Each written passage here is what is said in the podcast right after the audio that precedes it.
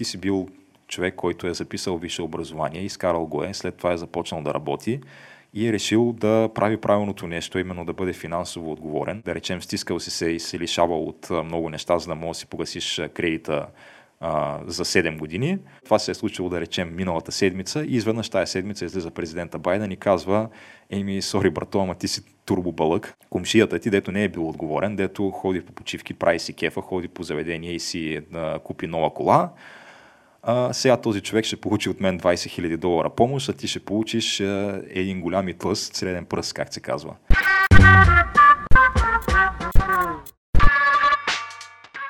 Три, две, едно. Здравейте, драги слушатели на Камък Ножица Хартия. Ето, че се завърнахме отново след, мисля, че този път излезе около месец и половина пауза. А, не беше планирана да е чак толкова дълга, но по една или по друга причина така се случи. Виждате, че отново сме, сме в ограничен състав. Бих казал направо тотално урязан състав. Днеска съм сам, Тяната и Боро ги няма. Тяната, за жалост, му излязаха така едни проблеми с автомобилата, не може да се върне все още от а, лятната си почивка, докато на Боро му излязаха други ангажименти и а, затова днеска съм сам. Та, това ми е даже втори опит да, да запиша такъв епизод, защото оказва се, че когато а, месец и половина не си говорил пред камера, малко, малко губиш тренинг. И особено когато първият ти опит е такъв, а, без да имаш а, събеседници, ами трябва сам да седнеш и да водиш монолог в продължение на един час, а, а доста си е трудно. И то е до такава степен трудно, че аз вчера, когато седнах за първи път да го записвам този епизод, а, говорих, говорих в продължение на половин час, може би 40 минути. Имах даже така, имах доста моменти, в които се запъвах и в които си губих мисълта. Обаче си казвах, не, не, вече минали са 15 минути, говорил съм, няма как да го прекратя в момента. А, Та продължавах, продължавах, продължавах, то ставаше все по-зле и по-зле, докато в един момент вече тотално не ми блокира мозъка и, и не си загубих мисълта буквално в посредата на изречението и си казах, не, не, това няма, няма как да го причиня това на слушателите, просто ще, ще приключа за сега, ще си легна и просто утре сутринта, като стана с свежи сили, ще си изпия сутрешното чайче и по-бодър, така, по, а, по-свеж, а, ще седна и ще запиша епизода нормално. Та надявам се този път да се получи. И то даже, ако трябва да съм откровен, а, направих и втори опит преди малко и при този втори опит нещата се получиха така една идея по-добре, даже бях сравнително доволен как, как върви епизода, докато отново едни 30-40 минути не минаха, в които осъзнах, че не съм натиснал бутона рекорд на камерата и не съм записал абсолютно нищо от това, което съм казал, така че надявам се да оценявате през какви премеждия преминавам тая седмица, за да мога да изкарам някакъв епизод и да прекратим най-накрая тази пауза и да се завърнем а, за есенно-зимния политически сезон, който е така изключително интересен се очертава. Та не би било редно да отсъстваме нали, в а, течение на всички тези събития. Та, доста неща се случиха по време на нашето отсъствие. Предполагам сте следили новини. То имаше какви ли не колоритни случки, имаше напрежение между Китай и Тайван заради едно посещение на Нанси Пелоси в, в Тайпе. Имаше рейд на, от страна на ФБР на дома на президента Тръмп, където някакви кашони с документи, топ секретни се вадиха от там и се хвърляха по пода и така нататък. А пък в България, ако дойдем нали, тук по нашите географски ширини, вече тече активно кампанията за предстоящите парламентарни избори през ноември. Започнаха да излизат така вече и предизборните клипове, които също са доста колоритни. Предполагам, очаквате нали, всичките тези неща, аз да ги засегна по една, или, по една или друга форма в днешния епизод, само че моята идея за днес е малко по-различна, понеже сигурен съм, че когато Тяната и Боро се завърнат следващата седмица, ще обсъдим всички тези теми със сигурност на дълго и на широко и ще е по-интересно, защото ще можем, ще можем да чуем нали, гледната точка и на тях двамата, която макар и в повечето случаи да сме на едно мнение, все пак имаме различни трактовки на събитията. Та, днес аз по-скоро исках да, да задълбая така малко по-дълбоко в един въпрос, който от много време искам да, да обсъдя така по по-подробно в епизод на Камък Ножица Хартия, но не ми се отдавала възможност. А именно, то пак е свързано с едно конкретно, сравнително актуално събитие, което се случи а, през последните няколко седмици.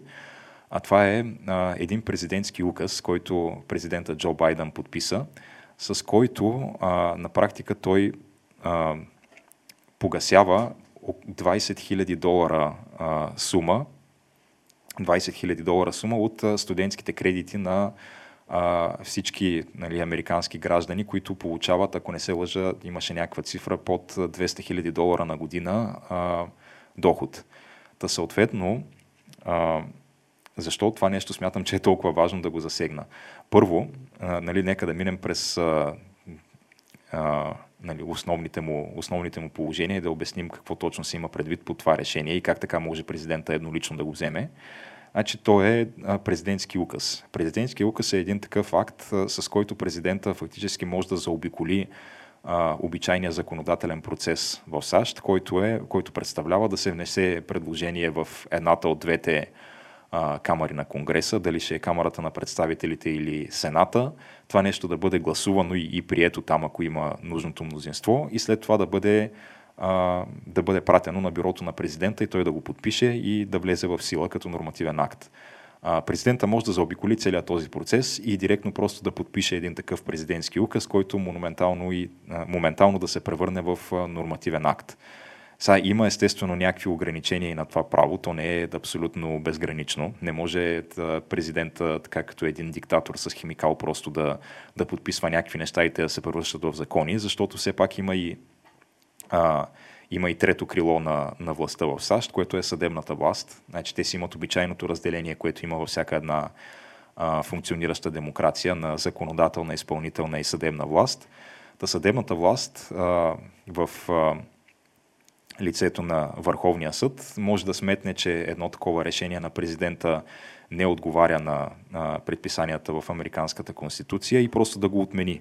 Сега това е нещо, което все още предстои да бъде разгледано и предстои да видим развръзката на това и дали Върховния съд ще отмени това решение на, на президента Байден да погаси тези кредити, т.е. по 20 000 долара от кредитите на, на всички американски граждани, а, които са теглили кредити за обучение в университет а, нали, ще се разбере дали ще стане това. Аз лично се надявам наистина да бъде отменено. Но а, какъв е проблема с това а, решение за мен? Значи, ако го погледнем така на самата му повърхност, повечето хора биха си казали според мен, че това всъщност е нещо много готино, защото в крайна сметка подпомагаш хора, които са в неравностойно финансово положение, хора може би от младсенствата, хора с а, така, социално слаби хора, които въпреки това са имали някакви, някакви амбиции, решили са да запишат университет, въпреки че не са разполагали с а, финансовите възможности за това нещо.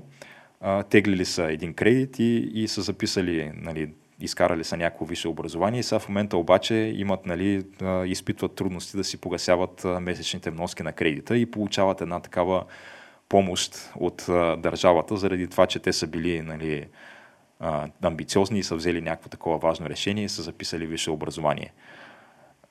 Отделно нали, се изкарват едни такива други, други аргументи от страна на защитниците на, това, на този президентски указ, че това ще направи Америка по-конкурентоспособна на световната сцена, на световната економическа сцена, ще помогне в а, така, съревнованието с Китай от гледна точка на, на иновации и на квалифицирани кадри. И какви ли, нали, не още други аргументи в подкрепа изказват хората, нали, главно с леви политически възгледи. Само, че ако нали, задълбаем малко под повърхността на, на това решение, веднага, веднага започват един по един да излизат а, някакви такива много очевидни проблеми с него. Като първото е, че ако направим една проста сметка, т.е. вземем тази сума от 20 000 долара и умножим по броя хора, които а, попадат в тази категория, т.е. имат възможност, възможността да се възползват от нея, а, сметката се връзва на около 500 милиарда долара. Значи това са половин трилион долара. Това е, ако, за да го поставим в някаква перспектива, ако вземем примерно брутния вътрешен продукт на България, аз бях гледал преди време колко е, но мисля, че то е нещо от сорта на 30-40 милиарда долара на година. Тоест, това е, това е една сума, която е някъде от порядъка между 10 и 15 Българии по отношение на вътрешен, брутния вътрешен продукт, която просто е така, ще бъде, нали, от някъде ще се, ще се пръкне фактически, защото тя, тя не съществува. Тия пари ще трябва да бъдат напечатани или ще трябва да бъдат тигнати данъците на, на населението, за да може да се подсигури тази сума. И, и просто ще бъдат наляти обратно в економиката, защото те накрая там ще отидат в момента, в който на теб ти се намали а, намали ти се а, сумата, главницата по кредита с едни 20 хиляди долара, можеш или да си намалиш периода на кредита, или да си намалиш месечната вноска. И в двата случая, в единия случай, нали, с няколко години по-рано ще си погасиш кредита и ще почнеш да разполагаш с повече пари, които да наливаш обратно в економиката. В другия случай, още от днеска за утре на теб ще ти се увеличи платежоспособността и ще можеш а, реално да започнеш да, да да си купуваш и да си позволяваш повече неща. Което в условия на инфлация а, не е особено така търсен ефект. Защото то това е буквално определението за инфлация в, в економическите учебници. Когато имаш твърде много пари, които преследват твърде малко продукция. Нали, твърде много търсене и твърде малко предлагане. И съответно натуралното нещо, което се случва е, че цените започват да растат. И това е нещо, което то се случва вече от доста време. Значи тази инфлация, въпреки че тук се опитват да ни убедят от началото на годината, че основната причина за инфлацията е а, войната в Украина и че Путин е виновен за инфлацията. Колкото и аз да не съм привърженик на Путин и тук нали, не един и два пъти да сме а, заявявали в прав текст, че ние сме на страната на Украина в тая война, Путин не е виновен за инфлацията. Инфлацията е в световен мащаб и инфлацията съществува още много преди, а, много преди Путин да нападне Украина. Инфлацията беше предизвикана именно от едно неконтролируемо а, харчене на пари, харчене на публични средства, което продължи а, от нещо от порядъка на над две години по време на пандемията. Защото а, нали, по време на пандемията, както знаете, имаше локдауни, много пари се харчиха, компенсираха се, компенсираха се хора за това, че не могат да работят и така нататък, даваха се и, и помощи за, за лекарства и за какви ли не други неща. И това в крайна сметка доведе до тази инфлацията. Тези допълнителни 500 милиарда долара само ще засилят този процес и инфлацията ще стане още по-неконтролируема, защото аз смятам, че тя е тотално извън контрол в момента. Но дори да премахнем тази финансова част на, на, на този президентски указ а, и погледнем нали, чисто в една такава социална, нали, обществена а, полза, виждаме веднага как тя, то е супер е а, дискриминиращо и нечестно това решение. Защото това, което се случва е, че да речем, ако ти си бил човек, който е записал висше образование, изкарал го е, след това е започнал да работи, и е решил да прави правилното нещо, именно да бъде финансово отговорен и да, да бъде така, да има финансова дисциплина, т.е. да не си харчи парите по заведения, дискотеки и екскурзии, да си купува а, някакви скъпи предмети и вещи, ами да ги пести и да си погаси нали, предсрочно а, студентския кредит. Тоест, да речем, минали са едни 7, 8, 10 години, погасил си го този кредит, защото е много хора ги погасяват по, доста по-дълго от това. То си е като на практика един ипотечен кредит в България може да го изплащаш в продължение на 20 години след като завършиш университета, може и повече. Та, ти си го погасил, примерно, да речем, стискал си се и се лишавал от много неща, за да можеш да си погасиш кредита а, за 7 години. И изведнъж, това се е случило, да речем, миналата седмица, и изведнъж тази седмица излиза президента Байден и казва, еми, сори, брато, ама ти си турбобълък, защото въпреки че си бил отговорен и си направил правилното нещо, сега комшията ти, дето не е бил отговорен, дето ходи по почивки, прави си кефа, ходи по заведение и си а, купи нова кола, а, сега този човек ще получи от мен 20 000 долара помощ, а ти ще получиш а, един голям и тлъст среден пръст, как се казва. Та, ако вие сте на мястото на този човек А, който е правил нали, правилното нещо и взимал правилните решения, а, бихте се чувствали, предполагам, меко, меко казано прецакани. И аз бих се чувствал по същия начин. И той имаше доста такива видеа, имаше цели компилации от хора, които отиваха а, при разни хора от а, администрацията на демократите, които в момента водят а, а, кампании, нали, правят митинги, защото в момента и там тече а, предизборна кампания, понеже предстоят през ноември месец междинни избори за Конгрес.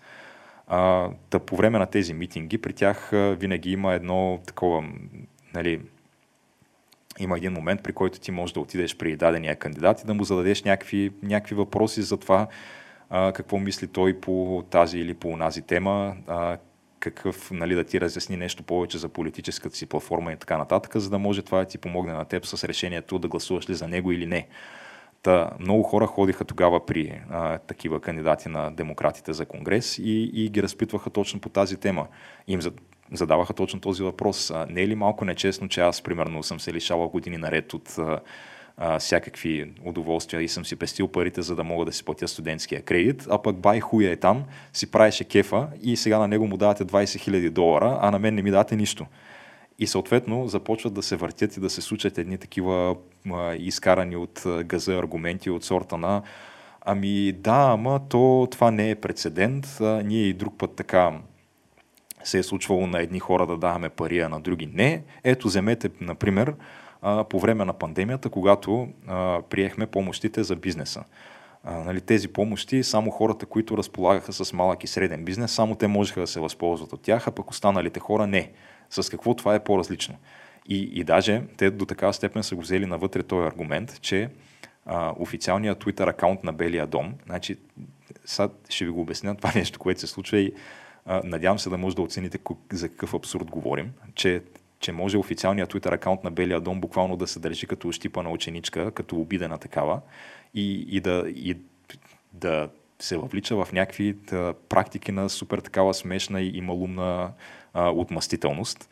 Това, което правят те, е, че те явно си водят някакъв списък с всеки един от, от хората, които са в, така, на по-високите нива в партията на републиканците, дали ще са някакви а, губернатори на определени щати или дали ще са членове на Конгреса, на Камерата на представителите или, или на Сената, които са се изказали против а, това, а, този президентски указ на президента Байден под една или друга форма и след това да проверяват в а, публичните а, архиви, защото то това е а, нали, публично достояние в САЩ, може да видиш всеки един, който е получил а, по една или по един или друг начин а, помощ от държавата и да проверяват дали тези хора всъщност имат някакъв частен бизнес и дали са се възползвали по време на пандемията, когато бяха тези а, помощи. Те се казваха PPP а, заеми.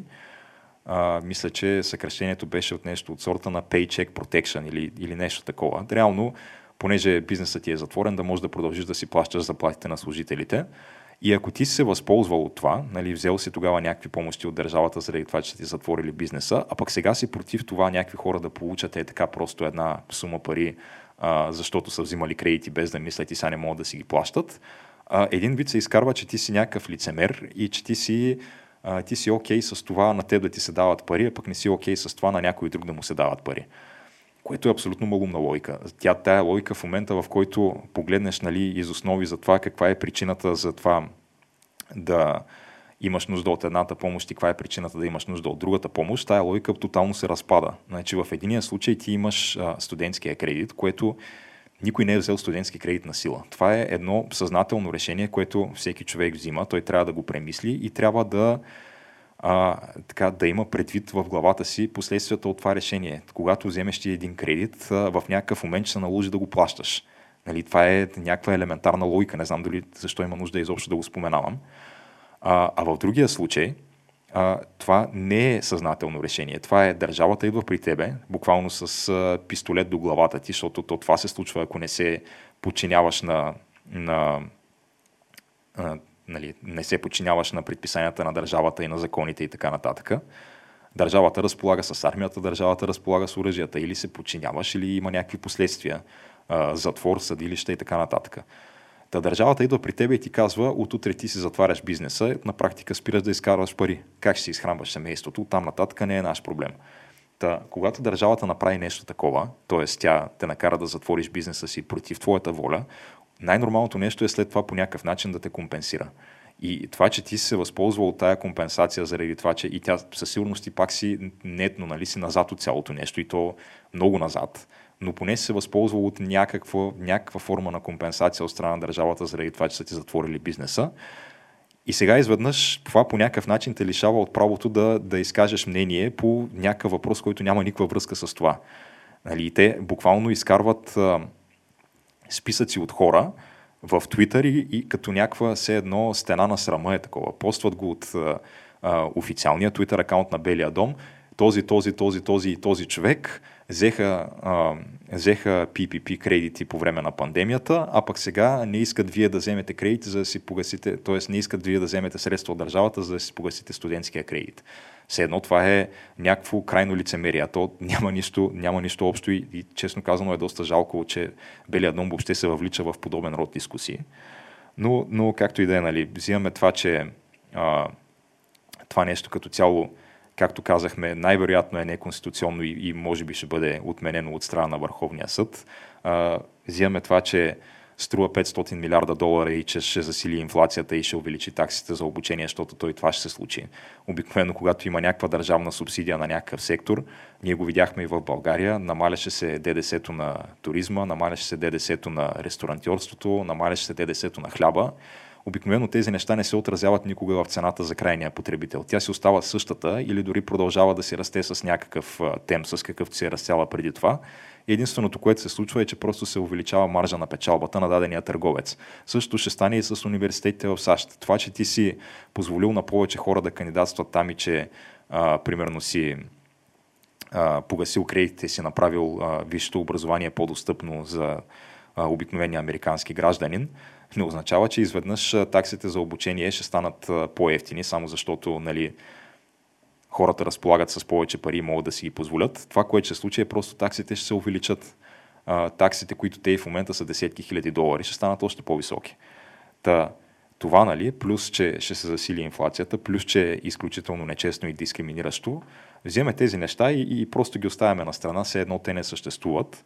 А, но а, има едно друго, нали, а, така, тук вече навлизаме малко в конспиративните теории, които, а, които няма как да не засегнем в този епизод. И те, честно казано, нали, много хора ще ги определят като конспиративни теории, но според мен, а, според мен даже те са си, те са си реално с голяма част от тях, защото а, първото, което е, значи, а, да уточним, че политическата система в САЩ тя функционира по малко по-различен начин, отколкото сме свикнали ние тук в България. Нали, тук при нас партиите обикновено се издържат с държавната субсидия, която е в момента мисля, че е 12 а, лева на глас. По едно време беше 20 лева на глас, намалиха я малко. Имаше предложение да стане 1 лев на глас. Това беше в референдума на, на Слави Трифонов, който се спомня преди няколко години, но не се прие.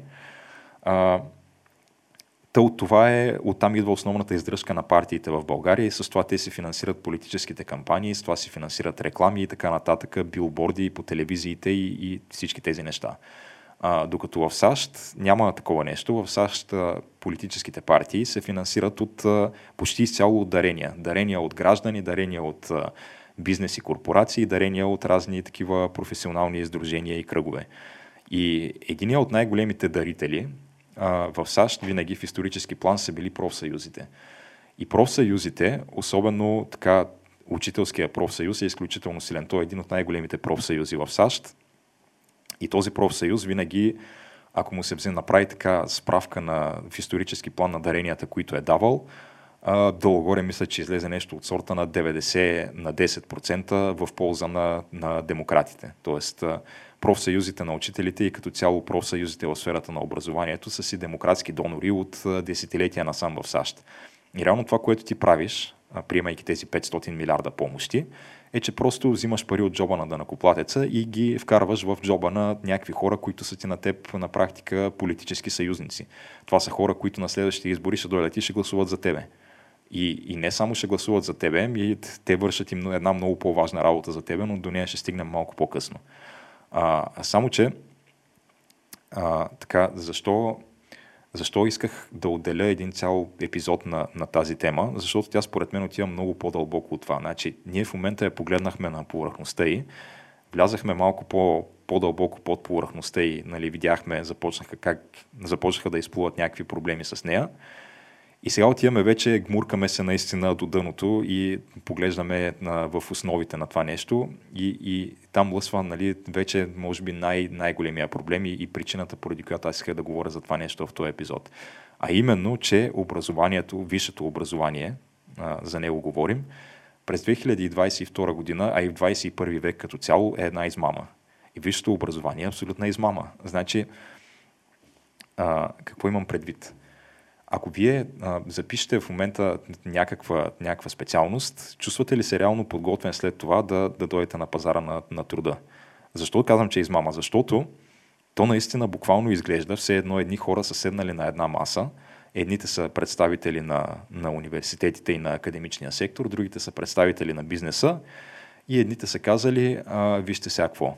Ние сме измислили е този лист хартия. И този лист хартия, той няма никаква стойност сам, сам по себе си. Нали? Ние ще го направим с а, някакъв такъв по-готин дизайн. Нали? Ще го направим да изглежда все едно е нещо, нещо скъпо и нещо, което е трудно достъпно но той сам по себе си той няма никаква стойност този лист. Обаче ние този лист хартия можем да го продаваме за 100 000 долара.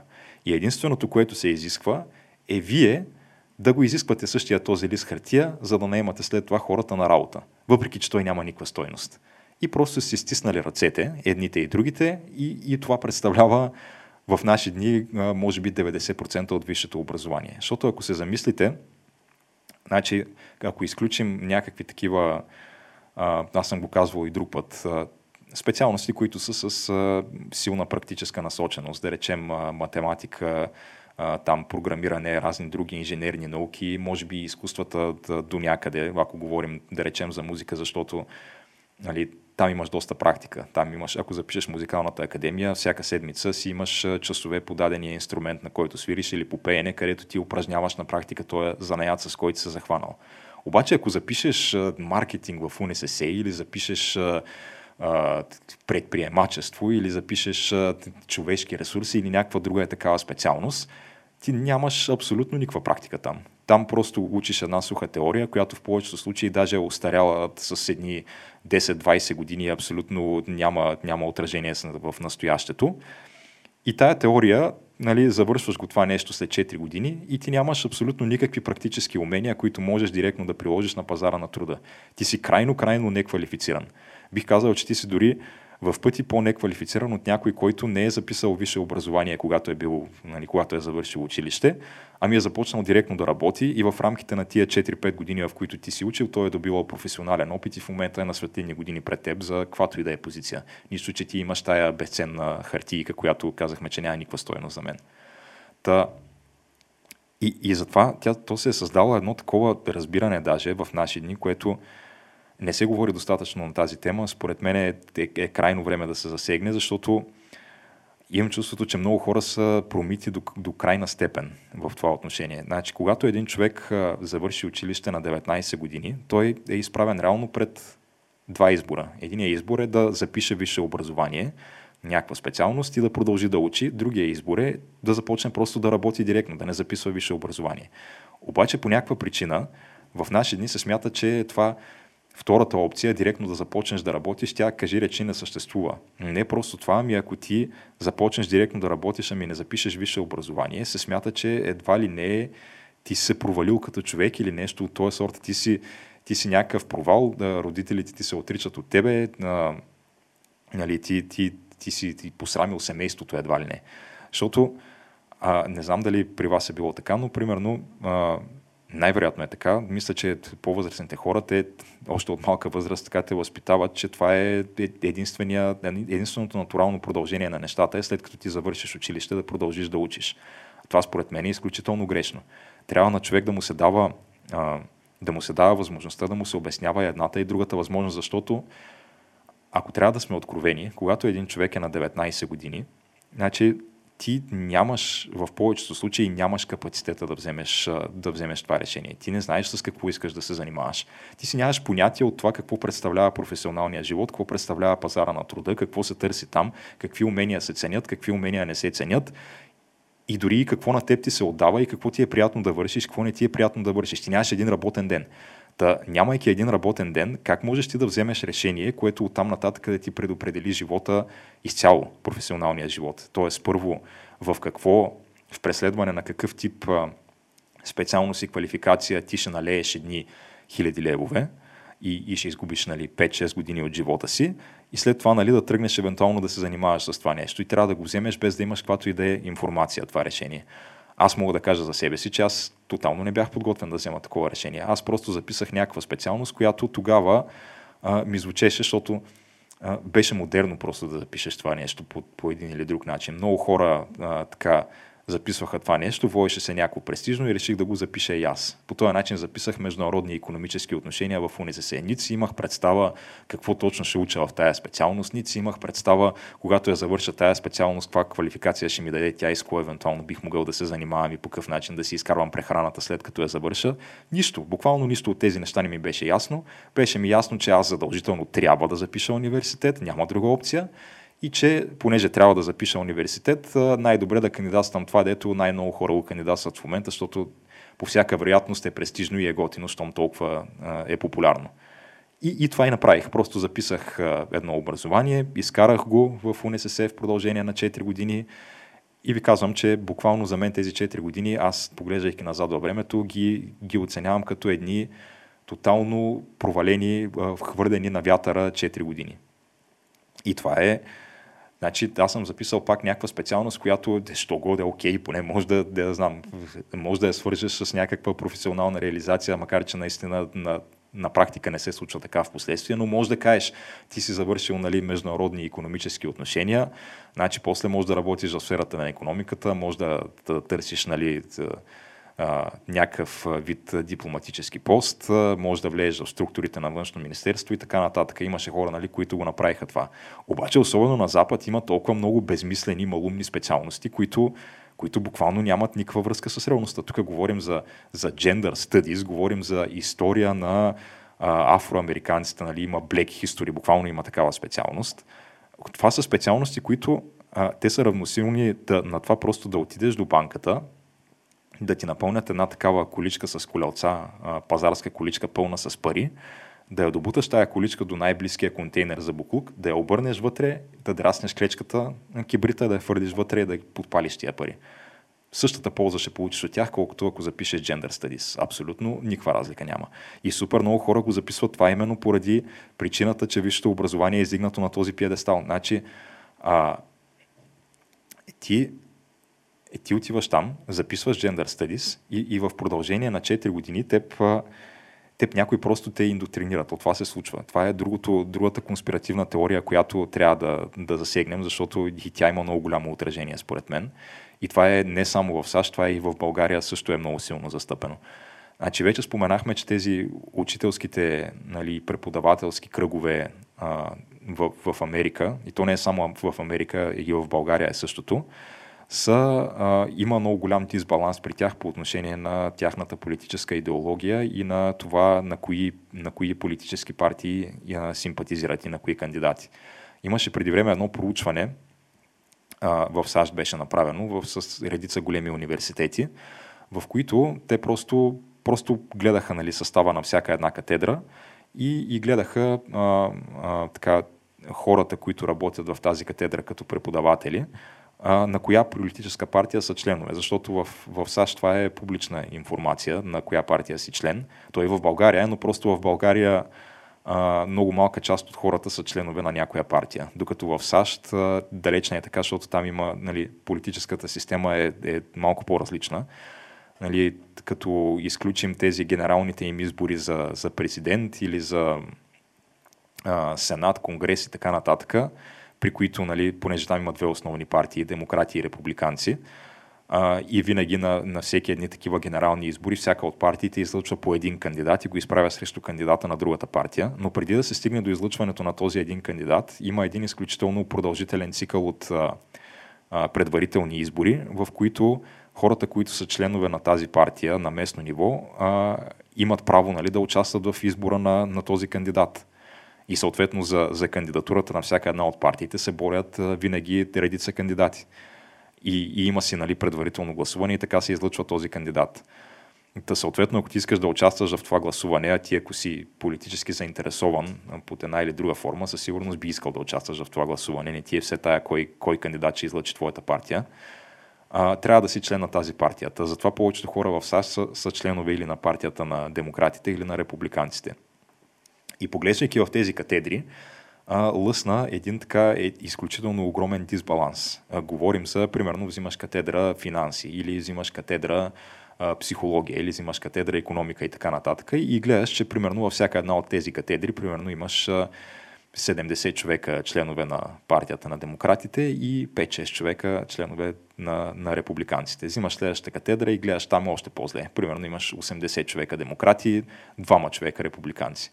Докато се стигне вече до някакви такива по с по-социална насоченост специалности като психология, където взимаш примерно състава на катедрата, катедрата и гледаш примерно 80-90 човека демократи, 0 републиканци. И това беше масово явление. Във всички университети, в които беше направено това проучване, във всички катедри беше така смисъл. Имаше някои, в които, които са нали, с, с по-практическа насоченост, както казах, разни инженерни науки и така нататък, където беше малко по-равнопоставено, но пак демократите с предимство.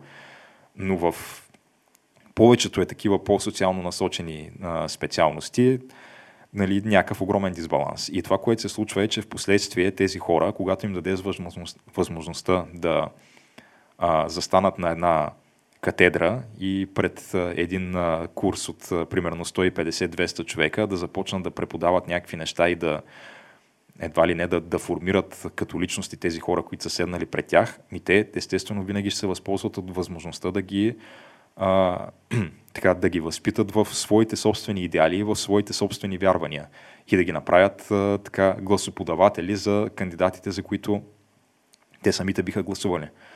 И това е един процес, който, процес на индоктринация, който се случва от много години в САЩ. Той се случва от десетилетия, бих казал, и то в наши дни вече е до такава степен изострен, че когато има някакви а, така, хора, публични личности в САЩ с консервативни вярвания или хора, които са открито нали, симпатизират на републиканците и те искат да изнесат публична лекция в някой голям американски университет, стават някакви проблеми, стават някакви ексцесии, стават буквално има физическа саморазправа и насилие.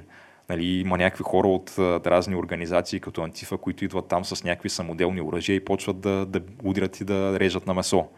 Това се е случвало множество пъти в САЩ. Налага се всеки път, когато дойде някакъв човек в голям университетски кампус в САЩ и иска да изнесе лекция, която да е с малко по-консервативна насоченост, а не с либерална. Буквално има по някакво по 40-50 човека полицейско присъствие, за да може да се случи тази лекция, защото има някакво изключително противопоставяне. И това нещо го има и в България. Аз мога да споделя моя личен опит в, в УНСС. В УНСС ние сме си правили експерименти с а, а, мои колеги и приятели от университета. Ако отвориш сайта им, може да отвориш а, състава на всяка една катедра и да видиш хората, които са там. Особено хората, така, които са на по-високите постове, говорим а, нали, професори, доценти и така нататък. Тези хора Може след това да ги гугълнеш и да видиш, че повечето от тях имат някакво агентурно минало в държавна сигурност. Значи това са хора, които са били или доносници на държавна сигурност, или са били агенти направо някои от тях са си даже с агентурните псевдоними. И, и тези хора в момента възпитават младото поколение на България. Тези хора всяка година в УНСС мисля, че значи, когато аз кандидатствах се приемаха по, ако не се лъжа, 5000 души на година, а сега в момента се приемат по още повече. И, и те до такава степен вече са паднали изискванията за прием в университетите, че в общи линии, който не кандидатства, той не е прият. И тези хора, това са хора възпитани много, много мощно в крайно лявата идея, в крайен комунизъм. Това са хора, които Али, аз тогава на момента не ги осъзнавах тези неща, сега вече ги осъзнавам за щастие, защото можеше нали, аз да бъда потърпевш от цялото това нещо но като запишеш економическа специалност в УНСС, винаги имаш един предмет, който се казва История на економическите теории. И там се минава в исторически план през всичките така основоположници на економическата теория на мислители в, през годините, които са я развили. И минаваш през Адам Смит, минаваш през Дейвид Рикардо, минаваш през нали, други подобни бащите на економиката буквално и, и всичко окей, нали? Има си там по един урок за всеки тях, преподава си се и се минава към следващия. Но в момента, в който се стигне до темата за Карл Маркс и до урока за Карл Маркс, тогава е буквално преподавателят и ти може да го видиш как той се раз, разтапя на катедрата пред тебе. Той с такъв патос и с такова удоволствие го преподава този урок на Карл Маркс, че ти неминуемо ти, ако нали, не вникваш толкова в тези неща, колкото вниквам аз в момента в тях, а, ще остане с впечатлението, че да, имало е някакви много економически мислители през годините, които са развили тая теория, обаче Карл Маркс той е с нещо е по-специален от останалите. Той е, на него трябва да наблегне, защото е там е важно. То е това е което трябва. Ако едно нещо запомниш от тая економическа теория, е това трябва да е ученията на Карл Маркс. И ако на те ти стане малко по-интересно, ти вземеш да задълбаеш малко в а, трудовете на Карл Маркс, в а, комунистическия манифест и така нататък, ти си ставаш а, абсолютно един възпитан социалист, един човек с а, крайно леви възгледи, поне в економическо отношение, който оттам нататък а, ще си гласува години наред за, само за социалистически кандидати. И, и това, е, това е един процес, който да, демократите в момента финансират с това решение, което са взели. Ти наливаш 500 милиарда долара в джобовете на, на твои хора, за да възпитават те следващото поколение на, на САЩ да, да ги превърнат в твои верни гласоподаватели. Това е нещо, което не се споменава никъде. Нали, в български медии аз като цяло не видях въобще това, това решение да се, нали, този президентски указ на президента Байден въобще да бъде отразен под каквато, под каквато и да е форма. А, но, но защо нещо, което се случва така на а, някакви хиляди километри отвъд а, океана, е, е с такава важност за мен, защото просто аз знам, че нали, какъвто е, както, е, както се води израза, когато американците пръднат, няколко години след това ние се насираме. Значи аз съм сигурен, че това нещо, а, това е един процес, който започва там, но ще даде отражение и тук, нали, като изключим прякото му отражение, че ще се увеличи инфлацията в световен мащаб, а оттам ще се увеличи инфлацията и при нас.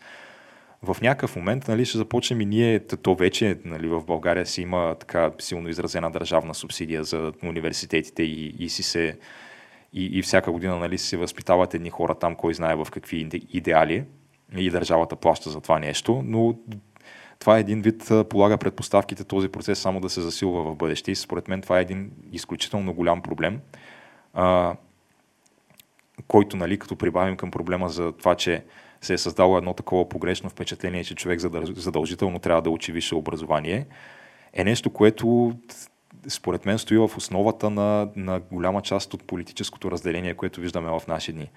Значи, ние до такава степен вече се мразим с политическите си опоненти, че сме склонни да стигаме до, до някакви абсолютно непочтени средства, само и само, а, само и само да ги победим. Значи в САЩ наскоро имаше едно изказване на, на Сам Харис, това е, а, ние сме, сме го споменавали и друг път в Камък ножица хартия, но той е един много известен такъв а, а, интелектуалец, нали, мислител, който е а, нали, той се самоопределя като либерал, но не е по принцип от най-крайните либерали.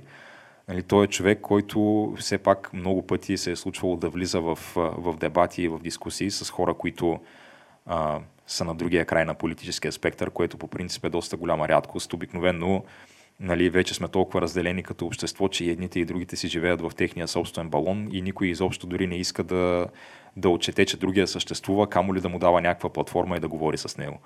Но сам Харис е от хората, които го правят. Той е, а, нали, има така дългогодишни контакти и с Бен Шапиро, и с Стивън Краудър, и с Джордан Питърсън, и с други хора, които са така с по-консервативни десни възгледи и, и много пъти са имали дискусии помежду си. Та щом сам Харис стигна до там да каже, че за него е окей okay това нали, да бъдат а, масово цензурирани а, в социалните мрежи и в медиите всякаква форма на консервативни възгледи. А, само и само, нали, ако това ще означава, че няма да бъде преизбран президента Тръмп, е оправдано. А, значи наистина сме, според мен, тотално сме му изпуснали края на това нещо и това е не знам, аз честно казано всеки ден все повече и повече се притеснявам, че ние вървим усилено към някакъв цивилизационен разпад. Разпад, в който нали, той е до такава степен изразен, че ти, ти просто не приемаш хората с различно от твоето мнение за хора. Ти ги приемаш за, за хора, които нямат право да дишат твоя въздух и нямат право да живеят на, на една и съща земя с тебе. Значи ти се мразиш с комшията ти до такава степен, ти се мразиш и с близките ти. Има хора, които насърчават се вече някакви неща от сорта на ако твоя, да речем, чичо на семейното събиране е симпатизант на Тръмп, ти едва ли не да престанеш да комуникираш с този човек. Или ако имаш някакви приятели, които да гласуват за републиканци, а пък ти си а, демократски гласоподавател, просто да прекратиш контактите си с тях. Такива неща се насърчават. И това е, това е нещо, което ние не можем да имаме общество, което да, да живее, нали, хората да живеят едни с други, ако нагласите им са такива.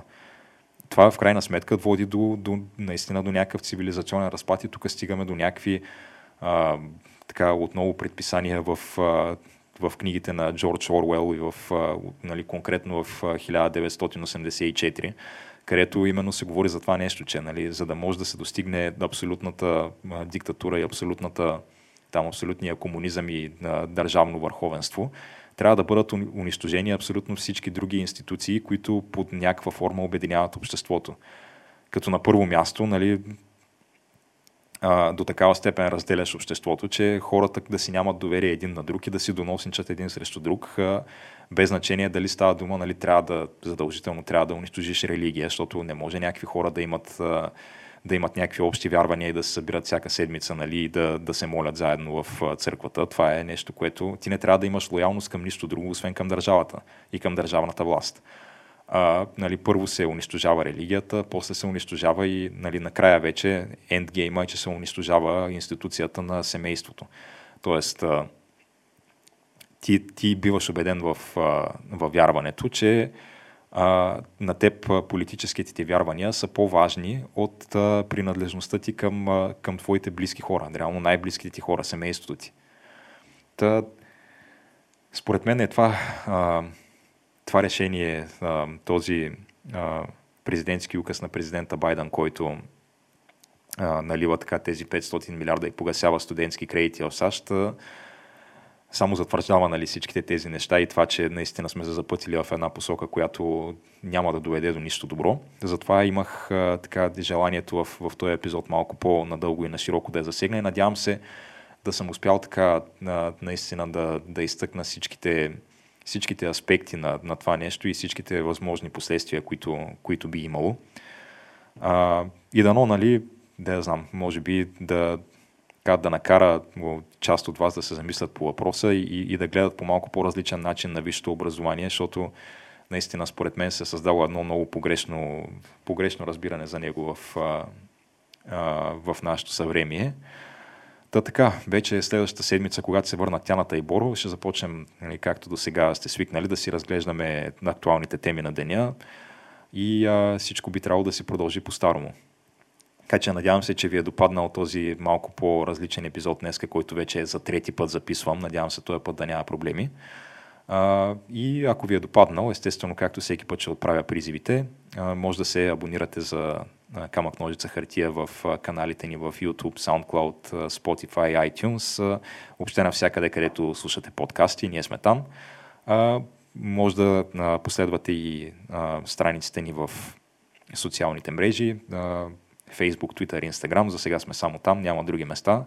Ще видим за бъдеще. И толкова от мен за днес и до следващата седмица.